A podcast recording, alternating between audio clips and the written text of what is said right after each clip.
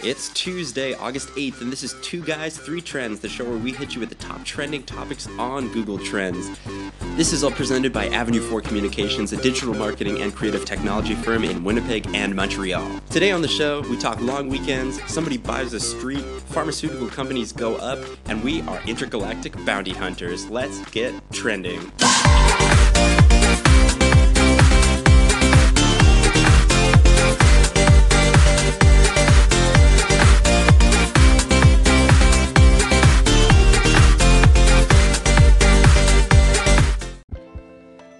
Guys, three trends. I'm Kieran, And I'm Mac. and we're back after a long weekend, which feels real good. I feel very rejuvenated. I do too. It was uh, beautiful weather the whole weekend, and uh, you know, saw some people, saw some friends. You were out of the cabin. Yeah, I'm like a tomato. I didn't put on sunscreen. you gotta put on sunscreen, man. I did. I did the Friday night, and uh, Saturday morning I went out on the jet ski, and six hours later I was a tomato.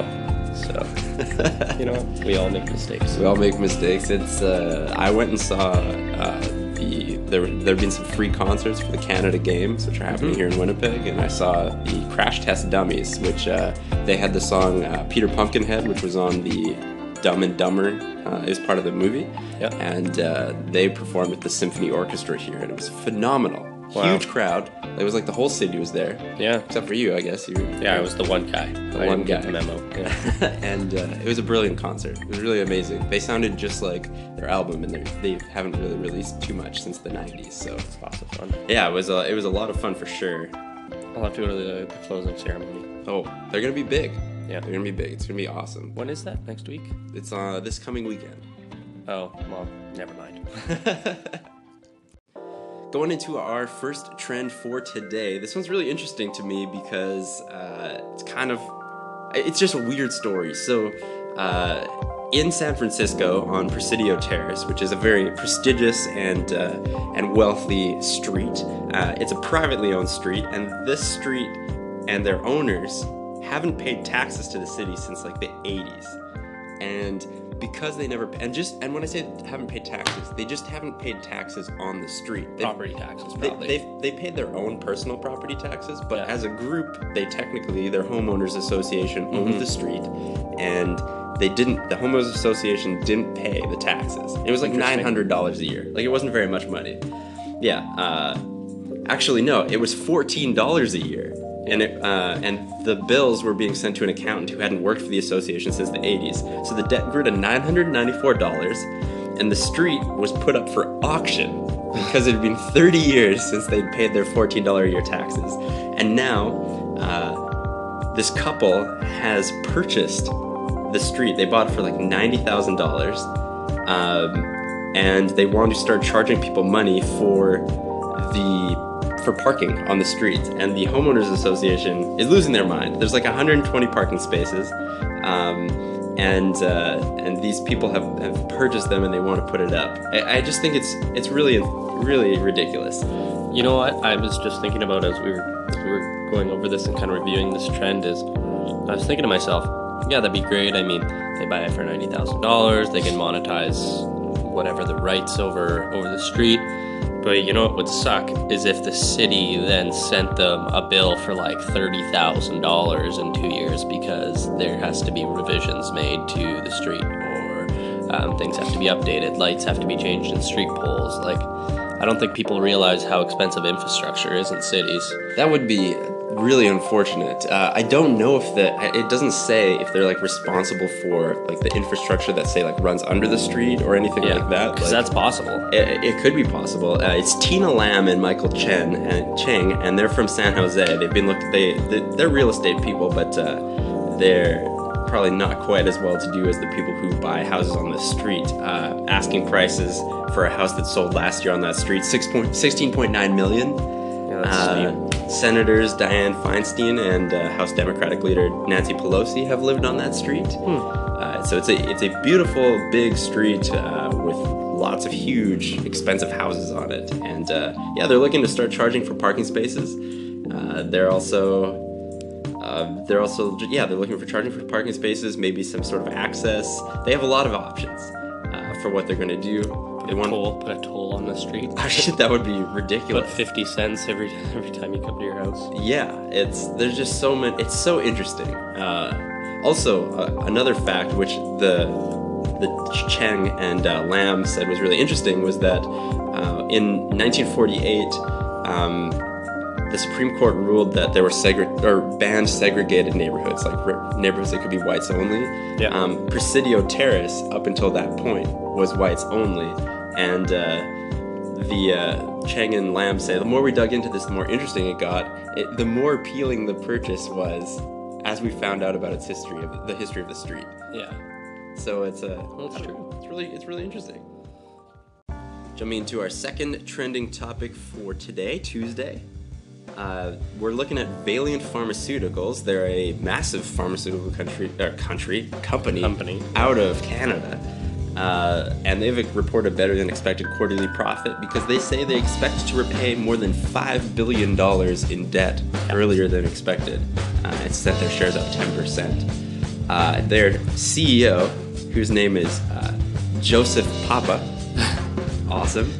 Uh, took the helm in April 2016. Has been trying to rebuild the business, and uh, they've been trying to cut into their towering debt, which ballooned to nearly 30 billion dollars.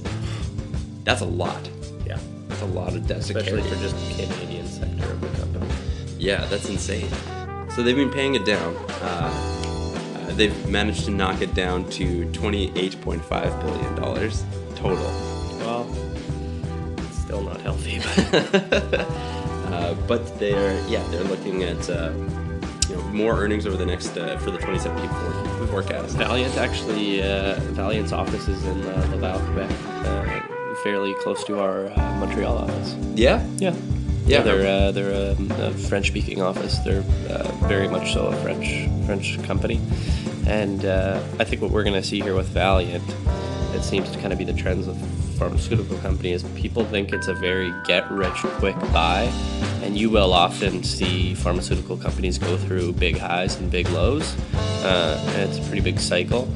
Um, I, you know, I think that stock was up to like $156 a share at one point. It's sitting around $20 now.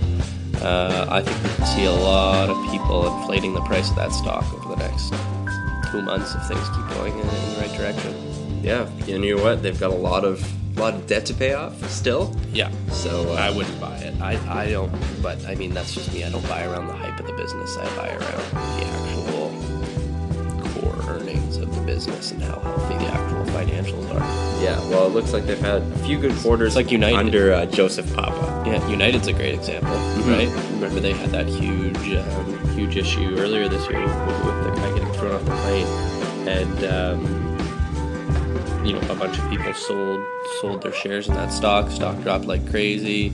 Blah blah blah. I would have looked at that as a great opportunity to buy a bunch of shares because the business as, as a whole is not any less valuable Yeah. uh, you know something just happened that affected the you know like exterior pricing i, I want to call it the actual business Yeah, but the, end when the core is still something that's you know Solid. foundationally could be solid. exactly Yeah.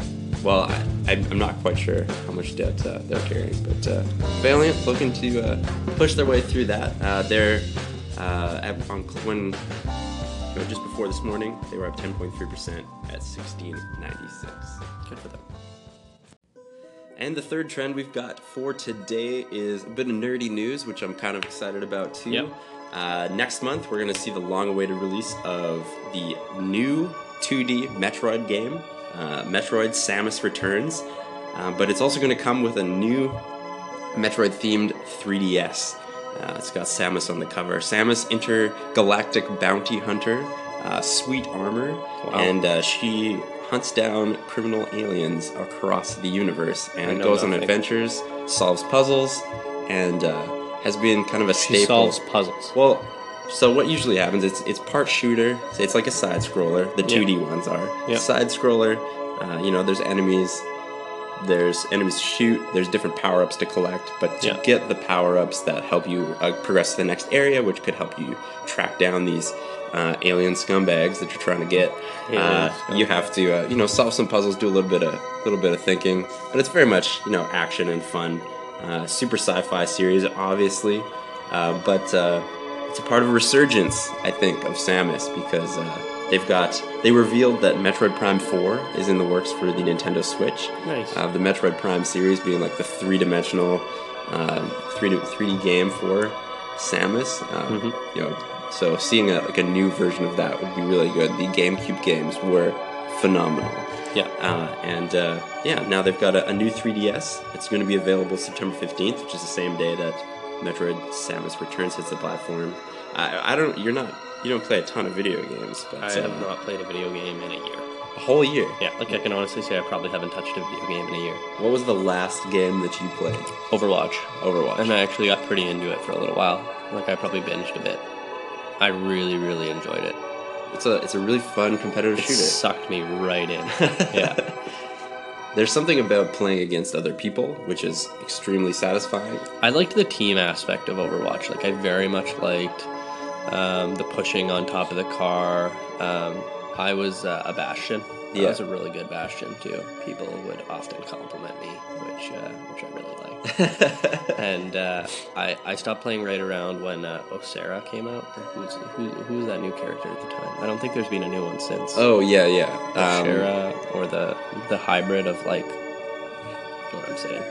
Sniper healer. Is that what we're talking about? No, I'm totally thinking of the wrong girl then. She she's got like four legs. Oh yeah, that's recent. Tails. I always Yeah. forget what her name is though because she's half robot and Yeah. that throws me. The name is hard to. If you know, judge us for what you will. I'm a huge nerd. Played Overwatch. I just cannot.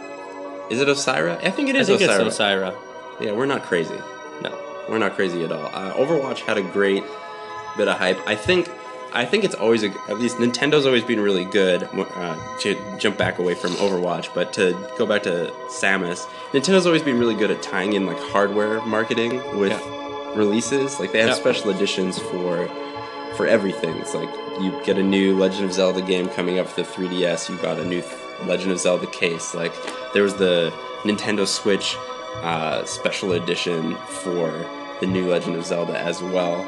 So, uh, I mean, they're really good at tying in like their hardware promotions Yeah. to things, and I, I, think it generates. It's, Nintendo is all about like that whole whole experience. The, you know, the whole, not just the oh, yeah, we played a great game. Was Nintendo was the Switch as well, right? yes, That was a big release for them this year. yes, it was. They're uh, they're they're looking to grow a little bit. They had some had some rough times with the Wii U, but the uh, 3DS has always been really strong performer. I love my 3DS, and uh, the uh, the Metroid Prime 3DS looks pretty good. September 15th, if you're September into 15th. Samus. Aran.